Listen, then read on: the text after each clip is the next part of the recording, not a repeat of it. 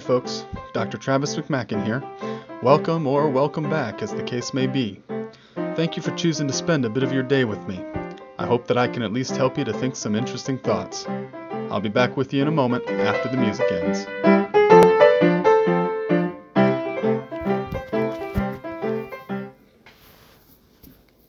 Today we tackle paragraph 4 of Barth's Göttingen Dogmatics. I'm going to read the title and then just kind of let that hang there, and then I'm going to read the Diktatsatz, and then I'm going to circle back uh, to something pertaining to the title. So, uh, paragraph 4 Man and His Question. Here's the Diktatsatz. God's revelation, which is the basis of Christian preaching, is the answer to our question how we can overcome the contradiction in our existence, which we have to view not as our destiny, but as our responsible act, and which we know that we cannot overcome. But we know ourselves in this regard only as God makes himself known to us. We would not ask about God had God not already answered us. Because of this, we can neither evade the question about God nor settle it in any sense. And that is the end of the Diktatsatz. So, uh, the editor have, has placed a translation note uh, in the title of this section uh, about the word man. And this is what the editor has to say, so I'm quoting from the note. In this translation, we have, for the most part, avoided terms that have come to be regarded as sexist. In this section, however, we could have done this only with the help of clumsy circumlocutions and artificial constructions which are anachronistic in content. It should be understood that in retaining quote unquote man, we are using it as the primary in the primary generic sense for the German Mensch, which was generally recognized and accepted at that at the time when Barth delivered these lectures. End quote. So uh, man is standing in here uh, for humanity. Now, I find this an interesting note, and it kind of brings to the forefront development in the English language um, since I have been alive. This book was originally published in 1990, and in 1990, apparently, uh, style, English style with reference to gender, was in a very different place. As I read through this section, I kind of kept it in the back of my mind to think about any places where I thought it impossible to replace the word man, uh, that it would require a clumsy circumlocution um, and honestly, I could not find any, um, whether it's because I'm accustomed to different stylistic uh, priorities, or if it's just a simple thing like inside the last five years, um, American Dialect Society has accepted the singular they. Uh, which is a is a big deal in terms of how you you make sense of gender neutral language. Um, but anyway, reading this has just brought these issues to the forefront for me uh, for reflection about how language style changes and translations uh, bear the markings of their own particular time and place, just like the primary text does in terms of the language that is used. In my own speech in this section, I'm going to use, do my best not to use the gendered reference to humanity uh, in general, uh, unless I am quoting something from the text here. Which brings us to section one the concept of man. So Barth introduces uh, his theological anthropology here uh, and wants to make sure that he stays in contact with everything that he has said so far about preaching, about how theology takes its bearings from preaching. And so, as he raises this question, he has to think about how it fits in with preaching. And the answer that he has is that when we talk about humanity, we're talk and God, we're talking about the whence and the whither of Christian preaching. Christian preaching always comes from God, that's the whence, and it's always on the way to humanity, that's the whither. So that's how he locates this uh, section in relationship to what went before, as well as in relationship to everything that's going to come after. And he wants to say that preaching at its best aims at what is human in people. And what he means by this is that basic humanity that all human beings share, and not just particular aspects of personality or, uh, or, certain cultural expectations and so on that you might find in any single individual or time and place. So, preaching needs to aim at what is he, the human in people. And so there's a quote here from page 70 that I'm going to read to elucidate uh, what Barth is talking about here. What sermons aim at is the human in people, not their morality that needs confirming and strengthening, not their devotion that needs to be piously nurtured, not their culture that needs religious underpinnings, not their nationality and its peculiar values that need to be conserved, not the bourgeois element in them that longs for peace and order, and naturally not the proletarian element in them that seeks justification for its dissatisfaction and rebelliousness. People are all these things, but not the human in them. And I'm going to pause in the quote right there because I find it fascinating about that these are the things that Barth picks. When he's talking about morality needing strengthening, uh, the pious nurture of devotion, we can think about these things as uh, uniquely connected with liberal theology in the 19th century. When you talk about culture needing religious underpinnings, nationality, and its peculiar values, uh, it's hard to separate this from uh, the Union of Germany in the last late 19th century and then the loss in World War I. Uh, lots of uh, movements in church and theology at this time uh, that Barth is writing were very concerned with um, undergirding German culture and uh, supporting German nationality. So he's saying these are not the important things.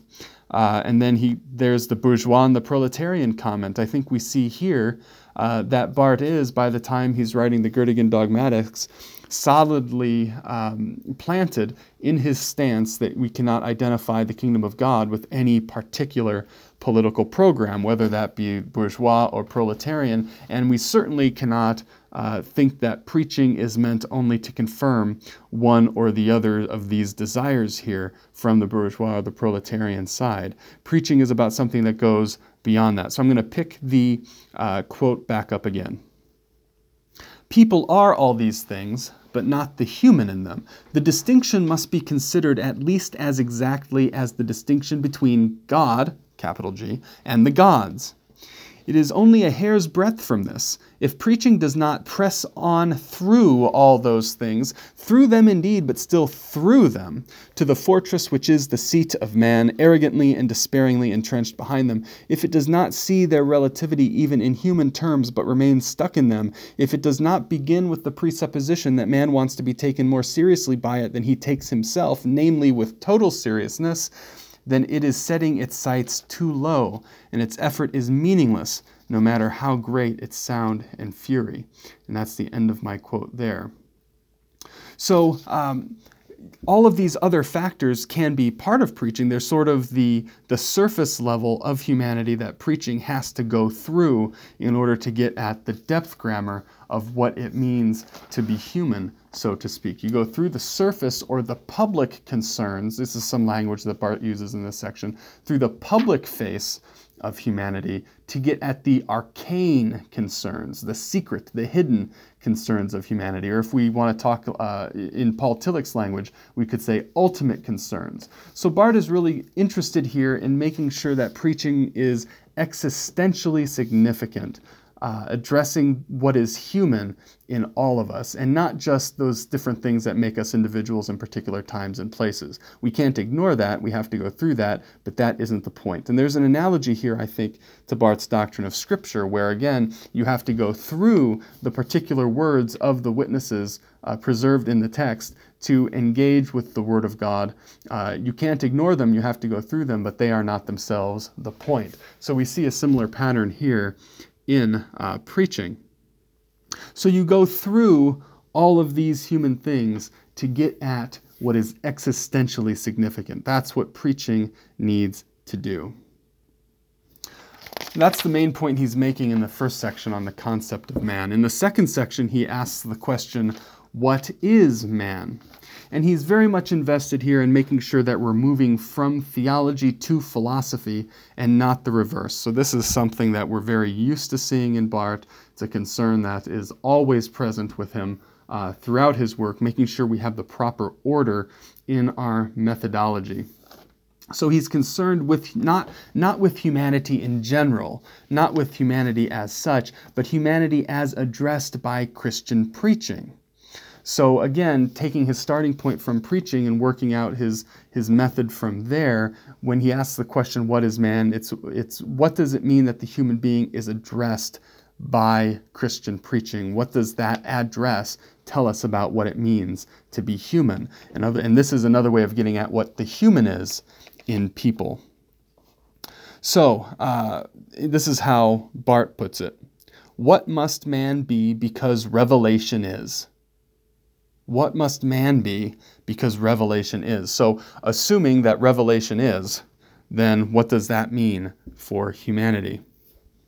And the first point that he wants to make here is that it means humanity is alienated from God. It presupposes that there's an alienation here that should not be there. And that's important. He's going to circle back to that. But there's an alienation, a contradiction, a separateness from God that should not exist. And uh, this produces a lack of rest. He talks about it that way. He talks about it as a contradiction in human existence. He talks about it as an insecurity in human existence. On page uh, 73, he even has a reference, it seems to me, to Romans 7, although it's not flagged in the text.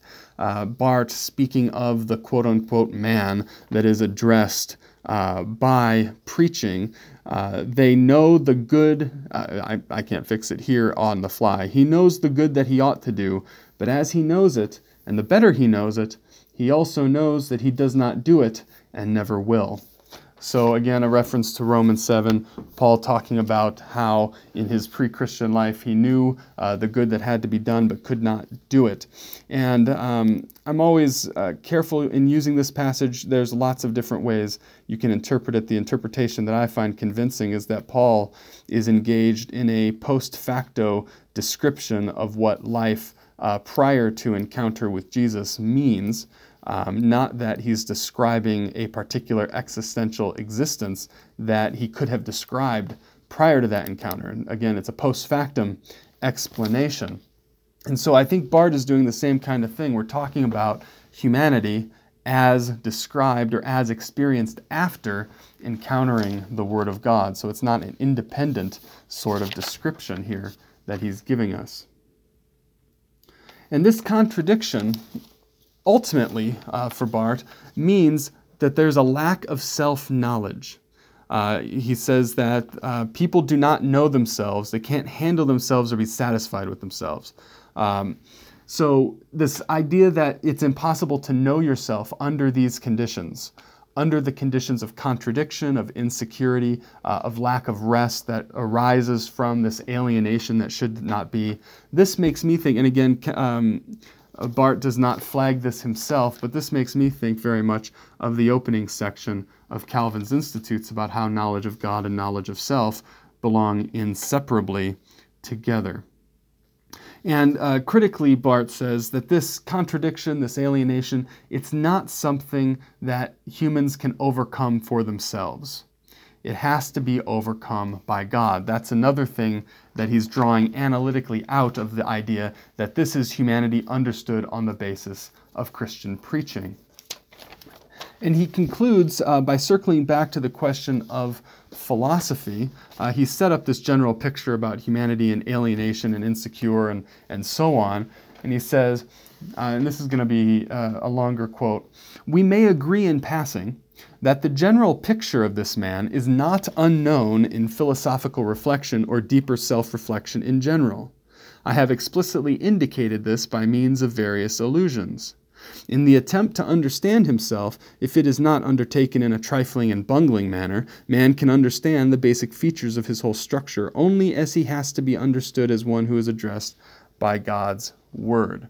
So there's certain elements here in, in general, in broad strokes, that um, find resonance in other non uh, Christian reflections about what it means to be human, especially uh, what Barth brings up at the top of page 74 the idea that, quote, every desire wants eternity, end quote. So part of the alienation is this longing for eternity, which means there's an awareness of death there's an awareness of finitude, and at least in those kinds of general terms, you can find resources in philosophy, as Barth has done. You can find them in other religious traditions, as he does not do in this section, that make similar points.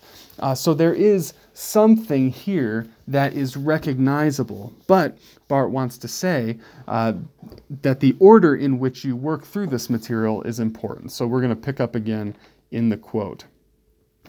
In the attempt to understand himself, if it is not undertaken in a trifling and bungling manner, man can understand the basic features of his whole structure only as he has to be understood as one who is addressed by God's Word. The contact that we make with philosophy at this point is welcome to us as a secondary confirmation that even from a human standpoint, we have not been describing a phantom, but the form that anyone might know.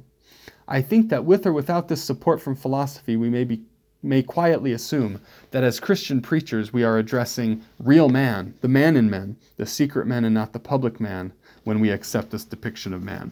So, uh, we have certain dovetailings that occur with philosophy, but they always come secondarily. You start your analysis from uh, Christian preaching and what that tells us about what it means to be human, and then if we find echoes of this in other places, that can confirm, but it does not itself ground the analysis. And this is similar uh, to what we find in somebody like Clement of Alexandria, for instance. Clement uh, lived in the second and third century CE. Uh, he was one of the uh, important thinkers associated with the Alexandrian Academy uh, of Christian teaching. Uh, he was Origen's teacher. If you need another bigger name to associate with him, uh, but in his engagement with Greek philosophy, he would find certain strands of that philosophy that dovetailed with the theological points that he was trying to make on the basis of uh, his understanding of the gospel. But they always came in secondarily, they were not independent proofs of the truth of that gospel. And Barth wants to be, seems to want to follow a similar pattern in his analysis. Which brings us uh, to the third section man as pilgrim. So the contradiction, Barth wants to say, that ident- that we can identify in human life on the basis of Christian preaching, the alienation that's there, the separation from God that should not be. Barth wants to make very clear that this is a curse. Uh, it is disorder. It is not something that God intends. It's not part of divine order. So it's disorder, disruption, and curse, not part of divinely willed order. And that's some language that Barth's using. And he has here a, re- a positive reference to Marcion. Marcion, the ancient second century Christian heretic, uh, who um, claimed that the God of the Old Testament was separate from the God of the New Testament uh, and was eventually. Um, uh, kicked out of the church in Rome uh, for these opinions and rejected. And uh, the rejection of Marcion is generally understood to be very important in the development of Christian thinking because it's it's uh, in rejecting Marcion, it affirms that the God of uh, Judaism and the God of Christianity are in fact the same God, uh, even though there are better and worse ways to think through that. So it's a, it's a little jarring to see Barth appeal to Marcion here in a positive reference. Uh, so Barth says the ancient heretic Marcion chose the better part here, in contrast to the oversynthetic thinking of the main church, both past and present, little though we may applaud his demiurge. demiurge. Uh, the demiurge uh, for Marcion was the being, the, the supernatural being that actually did the creating of uh, the material world. And often this was associated uh, in Marcion's mind with the quote unquote God of the Old Testament. So Barth's saying we don't want to go in that direction. I'm not applauding the demiurge, but what Marcion got right is the idea that you can't wrap up all of uh, the created order and the, the created existence as uh, a simple synthetic um, uh, explanation of what God wills. God cannot will these things uh, in the same way in any kind of simplistic sense. And he sets Marcion up in his rejection of this against people like Origen, Zwingli, Schleiermacher, and Hegel. So let me read a little bit more from, uh, from here, uh, from Barth. Unlike speculative thinkers in every age, from Origen by way of Zwingli to Schleiermacher and Hegel, we must not view man's alienation from God as a stage in God's will that man necessarily had to go through as a process that could not have been different. And then dropping down a little bit further, God is not glorified by our using the concepts of creation and providence to sanctify that which, from a Christian ex- standpoint at least, is unholy and has to be overcome. Even as the creator and ruler of all things, God can be praised only by calling upon him in our need. And this is a very pastoral concern that we're seeing in Barth here. Uh, this is the, the same line of thought that would tell you uh, if you are pastorally counseling somebody who is grieving, the last thing you want to do is to say that, oh, this terrible thing that has happened is all part of God's plan. Barth is saying that there's a, a moral problem here if we want to associate the destruction and sin, the disorder, the disruption, the alienation of uh, existence, if we want to say that's part of God's plan, then that's a problem. Barth says that it's not uh, part of God's plan.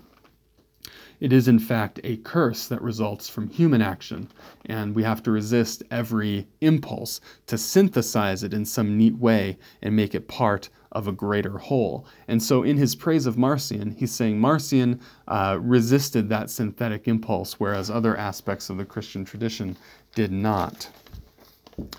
So uh, that's the first point that Barth wants to make about man as pilgrim. The second point is that uh, he's talking here primarily about a uh, matter of human existence and not just a conceptual problem. So the whole idea that there is this disruption, this curse, um, this disorder, this alienation, this contradiction, all of that has existential significance rather than merely conceptual significance. So Barth talks about this all being part of, quote, the real dialectic of life, end quote, not just a conceptual game. So preaching has to aim at that real dialectic of life. And so at the very end of the second point, he says, quote, God's address is to pilgrim man himself, not to his philosophical shadow.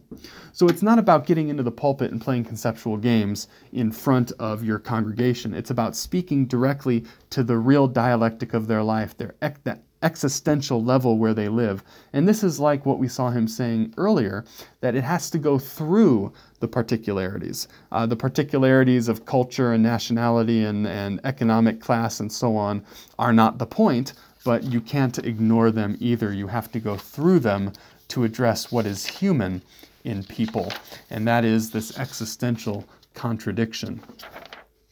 That's his second point. The third point is that we're dealing here with a hum- human fault, not fate. And this goes back to his first point about the synthesis. Uh, if we made uh, evil and disorder and so on uh, and put it in a synthesis with all God's other works of creation, then that would make this disruption fate. It's something that humans cannot avoid and is not really their fault. It comes to them from the outside. But Barth wants to say that this is human fault. Uh, quote, the rift goes through our existence because we cause it ourselves and are not just spectators of this tragedy, end quote. So it's fault, not fate. And in that way, as he comes to the end of the section, he also uses the term sin. Ultimately, this is sin. And then his fourth point about man as pilgrim is that this condition, this pilgrim condition, in the midst of the disruption and the existential contradiction, that is a final condition as far as human possibility is concerned. It is not simply a stage, again, on the way to some greater synthesis. And then he says, apart from divine possibility, this is all that human beings can expect. Only God, for Barth, can enter into human existence and break the dialectic cycle. And so I'm going to read a quote here uh, from Barth from page 78 that explains this a bit and elaborates it.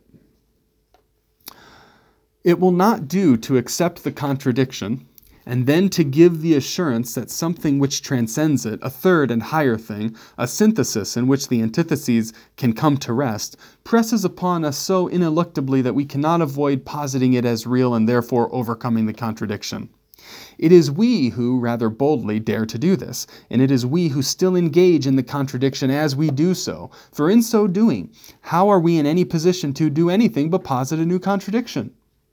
Nor will it do to accept the impossibility of overcoming the contradiction and then to make it all the object of a dialectical reversal, attaining in this way to the saving position of making a truly radical negation and then promptly altering the sign, and securing a happy ending on the ground that because a contradiction that we cannot remove is one side of the equation, its overturning is its conceptually necessary counterpart. Certainly we can and must think this, but we can only think it. Thinking the possibility that is the opposite of an impossibility does not alter the finality of the impossibility. On the contrary, it confirms it. So he's engaged here in playing with uh, dialect, uh, Hegelian dialectic and its various applications in modern theology. And he's saying no matter how you slice this dialectic, you're trapped inside it. So ultimately, it is only God who can break humanity out of it. And this also goes for Jesus, Barth says. And this is a really interesting point, I think. He wants to say that not even Jesus, considered in terms of Jesus' humanity, can get you out of this contradiction. And here, uh, and he says we should not introduce this reference as a final human attempt. So, talking about Jesus, you can't bring in Jesus as a final human attempt to break out of this dialectic. And I, he doesn't mention it, but I think that he may be referring to Schleiermacher here, or certainly to theologians who have Schleier, followed in Schleiermacher's vein, because there's a sense in which Schleiermacher sets up what Jesus accomplishes in, in developing a perfectly potent God consciousness as built in to a historical process. And there's lots of complicated conceptual arguments to be made about exactly how Schleiermacher does this, and is Barth being fair to him, and so on. Uh, that's all well and good, uh, but I suspect that this is what Barth has in mind the idea that you can build the emergence of Jesus as some part of a developmental process, an evolutionary process, and therefore uh, as another stage that needs to be moved through uh, on the basis of possibilities and potencies uh, embedded in the created order. Barth wants to say, no, there is nothing within the created order that can move us out of this contradiction, not even Jesus. So I'm going to read a quote here uh, from Barth on page 79 that gets into this a bit. When I say that the contradiction is final, I mean that no word that man speaks as subject is the word of reconciliation, not even the word Jesus Christ, which is not a magic formula. I'm going to stop the quote there because this reminds me of a place in Church Dogmatics 1 2 where Barth talks about Jesus olatry, the way that in Christianity of a certain stripe, and I think we see this a lot today in contemporary English language church circles, especially in America, there's an elevation of this person, Jesus, uh, that loses track of the theological significance so that you get a kind of Jesus Jesusolatry, a worshiping of a particular person as opposed to uh, the particular person as embedded in the triune God, so to speak. Uh, so Jesus Christ cannot become a magic formula, whether in spirituality, whether conceptually in theology, or what have you. Uh, but that's what Barth's trying to guard against, this kind of Jesusolatry. Continuing with the quote. There is room for this word only when God as subject makes room for it, when he takes it up and speaks it. So I'll pause there again. So the distinction is between the human speaking of Jesus and the divine speaking of Jesus. In other words, Jesus considered as a human possibility and Jesus considered as a divine possibility. So Barth says only Jesus as a divine possibility can break out of this dialectic of contradiction. Only on this, I'm, I'm, continuing the quote, only on this presupposition, to which we should not have resort only at the last when we can do nothing else, but at the very outset, only thus is the reference to Jesus Christ anything better than an evasion. In the place which God creates as God's own word, this word can in fact be the word of reconciliation, of overcoming, of homecoming. But if it is to be such a word on our lips, we must first learn radically to renounce its compromising use as a deus ex machina, as a final resort in a not quite hopeless situation. In other words, Jesus only makes sense as the one who breaks out of this dialectic of contradiction if Jesus is a word spoken by God entirely unlooked for in a hopeless situation that can conceive of no possible light. So it's it's a creation from God's side that changes the rules, that changes the dynamics, uh, and it's a it's a, a word that God speaks that humanity could in no way anticipate. And this brings Barth to his fourth section on man in relation to God. And the first point that he makes is that you cannot understand humanity except in relation to God. That's a quote, uh, except I switched him uh, for humanity. We may not and cannot understand humanity except in relation to God. Dropping a couple lines. Uh, this human being, I'm updating it again, stands before God.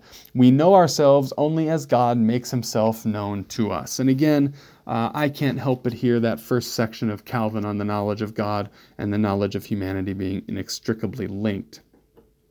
But Barth knows that this kind of uh, interconnection between knowledge of God and knowledge of humanity appears to be circular. Uh, you're always already in this process of moving from God to humanity, and you do not have an object, objective and objectifiable starting place outside of that circular motion, that dialectic of knowledge of God and knowledge of self. And Barth knows this and anticipates a number of objections. And he gets into um, some more detailed argument here. I'm going to kind of sketch uh, the main points that he makes in response to the claim that his argument uh, that his argument is circular his first response is that he means the circular, circularity analytically, not synthetically. Uh, it's, it's about the starting point and starting with human beings as addressed by God. Uh, so it's not about bringing either God or humanity in as a second step. They're both there always from the start in this definition of theology that takes its cues from preaching. So that's his first point. His second point is to say that doesn't theology mean begging the question? Or the, as he puts it, uh, quote, what else is theology all about but not just any begging of the question, but the begging of the question par excellence? So uh, he wants to say that this just is part of what it means to be doing theology. Theology works by way of axioms. You have certain rules or certain principles that you assume to be true so that you can go on and do your inquiry. And in fact, all disciplines of thought have axioms, uh, things that they assume to be true, but they themselves cannot demonstrate. Uh, but they assume them so that they can go on uh, with the process of their work. And Barth's saying theology is doing the exact same thing. It presupposes what is sought. It presupposes what is sought there, uh, namely this idea of the human as addressed by God. It presupposes that, and you have to presuppose it, Barth says, because if you don't presuppose it, you're never going to find it. And so he ends this little discussion uh, by making an appeal again to the book of Romans, Romans 1:16, quote, "If theology is ashamed of begging the question, of begging this question, then it is ashamed of the gospel, and this cannot have good results either in this world or the next." Now, all of this is part of Barth's extended conversation with modern liberal 19th century uh, theology, and especially with its theological method. And I don't want to belabor that any further.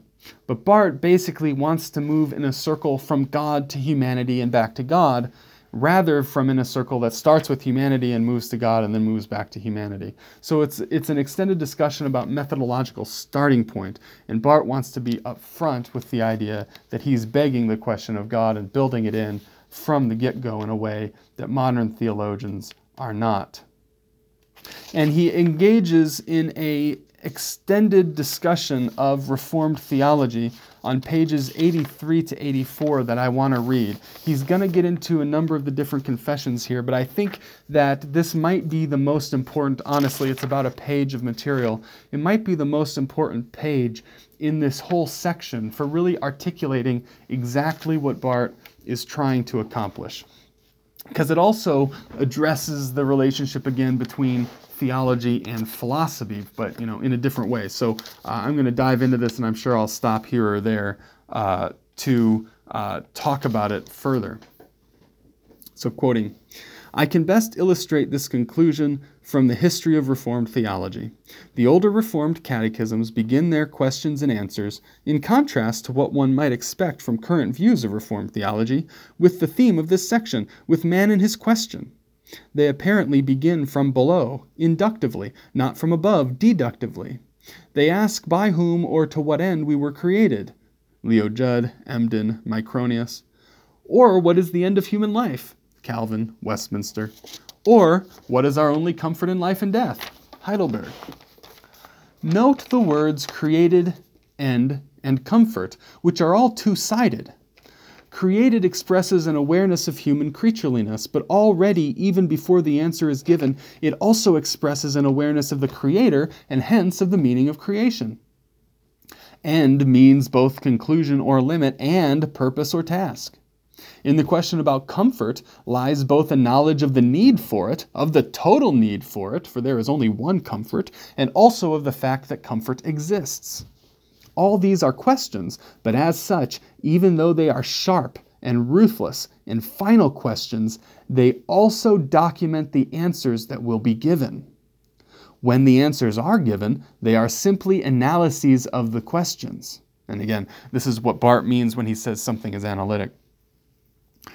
When the questions are given, they are simply analyses of the questions. God has created me to share his good things, to be his image, to learn to know and serve him, that he may be glorified in us. That's Calvin. With body and soul, in life and death, I am not my own, but belong to my faithful Savior, Jesus Christ. That's Heidelberg.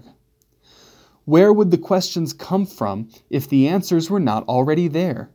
What are the questions but projections of the answers that follow them in time and logic? Those who ask the right question about God show that they already know God's answer. It is not as the prisoners of an ungodly world or their own ignorance that they ask in this way, precisely when they ask, and simply ask, and ask principally about the meaning of their creatureliness, about the end of human life, about their only comfort, and we might add, about the overcoming of the final rift that is impossible for us. They who ask thus are prisoners of Zion, quoting from Psalm 126, God's prisoners. God has cut off every escape, bolted every door, made all accommodation impossible, so that they have to ask and can only ask, but have to ask the questions to which only God can give and be the answer, but to which He does, does give and is the answer. How else can we understand those who ask thus except in relation to God? In the question to which, as such, from a human standpoint, there is no answer, their relation to God lies. It does not mean that they have now put a bridge across the abyss. It means that the bridge has already been put there, that they are addressed by God. End quote.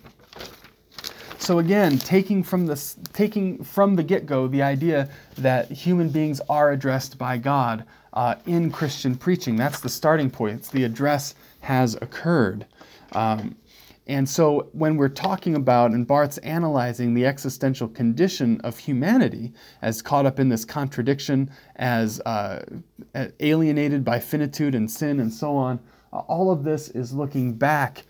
It's a post facto analysis of the human condition apart from address by God, and it's post having experienced that address. Just like what I was saying with Paul in Romans 7, you are looking back and asking questions that you would not otherwise have asked because you already know the answers, because uh, the way that you frame now the understanding of yourself as a human being, the way that you frame now the experience, the existential condition that you experienced has been shifted precisely as the experience, that existential contradiction has been resolved in encounter with God, at least provisionally or eschatologically. So when Barth talks about the uh, theology, uh, the theological process being circular, his answers to these questions being circular, that's what he means. The questions are prompted by the answers, not the other way around. And you ask these particular questions and you answer them in these particular ways because you have been addressed by God. And so if I jump back a page and look at the bottom of page 82 to the top of page 83, this is what Barth finally has to say about uh, the circle of his theology, the circular character of it, and he asks these questions of his critics as a way of articulating them. Quoting, if theology understands itself seriously and is to be taken seriously, can it be anything other than a fundamental begging of this question, openly undertaken as such?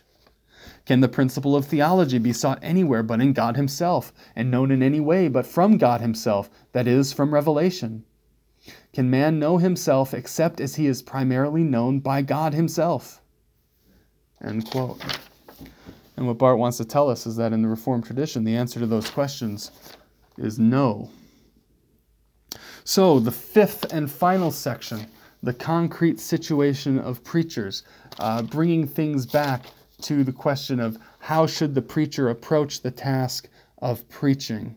And so there's a very brief quote at the bottom of 84 and 85, or in the top of 85, that ties this all together. Quote, the way to the man in men is the well considered theological begging of the question. End quote.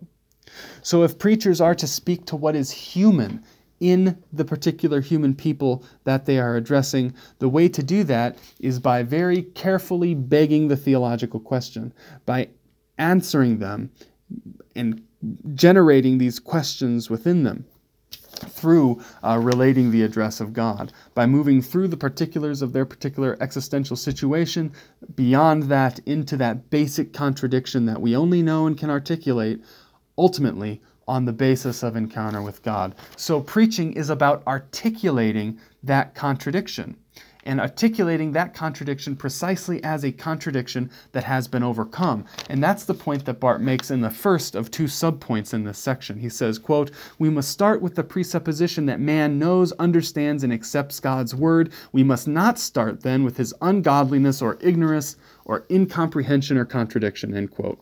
So, what Barth is saying here, we see very clearly, and this is pretty early on, he's moving from gospel to law, not from law to gospel. It's not about preaching the wrath of God against the contradiction, it's about preaching God's overcoming of the contradiction. The contradiction is only there insofar as it is overcome by God. And so, it's important to understand the contradiction the contradiction is existentially significant. It continues to be felt even in the Christian life, but is identified ultimately as overcome. And that is the good news that is God's word, that is God's address to the human situation. And for the preachers, this means, uh, Barth tells us, that we have to consider the people to whom we are preaching as in the exact same boat as us. You cannot identify the congregation as somehow less spiritual, less tuned in, less addressed by God's word than you are as the preacher. Uh, Barth says we have to assume that they are people addressed by God's word and treat them as such. That's his first point. The second point, then, is that you awaken the question or the contradiction of human existence in people. You do not try to suppress it. The sermon should not be about making people feel better about the contradiction. The sermon should be about uh, proclaiming God's overcoming of that contradiction precisely by honoring the awareness of the contradiction in that dialectic of life. Uh, the real dialectic of life, I believe the language that Barth used was uh, earlier. So the question should not be suppressed, it should be wakened and kept awake. Consequently, quote, believers are not secure people. They are those who first know what questioning means. To be rid of the question is to be rid of revelation and not to be addressed by God or to be addressed by Him no longer. End quote. So it's really those people who have a very clear sense of the contradiction in human life, who have that existential grappling with it. Uh, in the on the front burner all the time. These are the people who are troubled by God's revelation, who are provoked by that revelation. Believing in God does not end that provocation. It does not resolve that contradiction. It reframes it, it reconceptualizes it in important ways, but it does not remove it because faith ultimately grows out of that contradiction, where in the encounter with God's Word, when God addresses us as human beings, we are awakened to the disconnect between uh, the way that God would have our lives be, the way that our lives should be and the way that they are in fact. And for this reason, Barth says, uh, Christians, true Christians, believers, understand atheists better than they understand themselves. And I think that is a very true, uh, very true statement. I forget whether it's, you know, I think it was something that one of my undergraduate professors said one time in talking about um, theology and, and the church. He said, theology should not just be elevator music. Elevator music is meant to keep you calm in an enclosed space and to keep you from worrying and stressing about your plight as you rise higher and higher over the earth dangled from a string and a mechanical contraption that, should it fail, will plunge you stories below. Uh, it's meant to keep you calm and keep you from thinking about those things, to keep those existential questions suppressed. Theology should not be uh, Christian elevator music. And if it is, you're doing it wrong. Uh, another way that I have uh, conceptualized this for myself is perhaps you're familiar with precious moment statues uh, those little figurines that relate uh, cute little occurrences from daily life. Theology is not about precious moments in the Christian life. It should not be a theology of precious moments. It should be disruptive. It should interrupt, interrupt you uh, and make you think about the world in a new way that disrupts all of your anticipations and all of your presuppositions, that disturbs the status quo of meaning in your life and drives you ever again to a reconsideration of that meaning and an interrogation of the meaning that you have built in your life in light of being addressed by God. Perhaps you're familiar with existentialist comics on the internet. It's, it's a, a comic that I've uh, enjoyed uh, uh, for a while. I saw one recently that talked about uh, the basic message of the comic was existentialism at the end of the day means that each of us construct meaning in our lives and it can be anything. Uh, anything that we want to create is the meaning in our lives. And there's a lot of truth to that. Christian existentialism, however, means that you construct meaning in a certain way, that you construct it on the basis of encounter with God. And so every subsequent encounter, every attempt at theology, every time this question is brought up again and we are forced to give an answer, it means constructing a certain kind of meaning in our life, constructing meaning in our life on the basis of the encounter with God that pulls us out of ourselves, grounds us not in ourselves. We give up that uh, constant seeking of security in our own lives, in all those other things that Barth talked about, whether it was the bourgeois approach, the proletarian approach, uh, nationalism, morality, devotion. Uh, all of these things are false securities. True Christian preaching drives us out of those false securities, out of that precious moments theology, and into a disruptive encounter with God, so that believers are not secure people. They are those who first know what questioning means. You've been listening to the McMaken Cast. I am, and hopefully will remain, Dr. Travis McMaken. I do all the production work myself, in case you couldn't tell but the music is by my son Connor. Until next time, think interesting thoughts.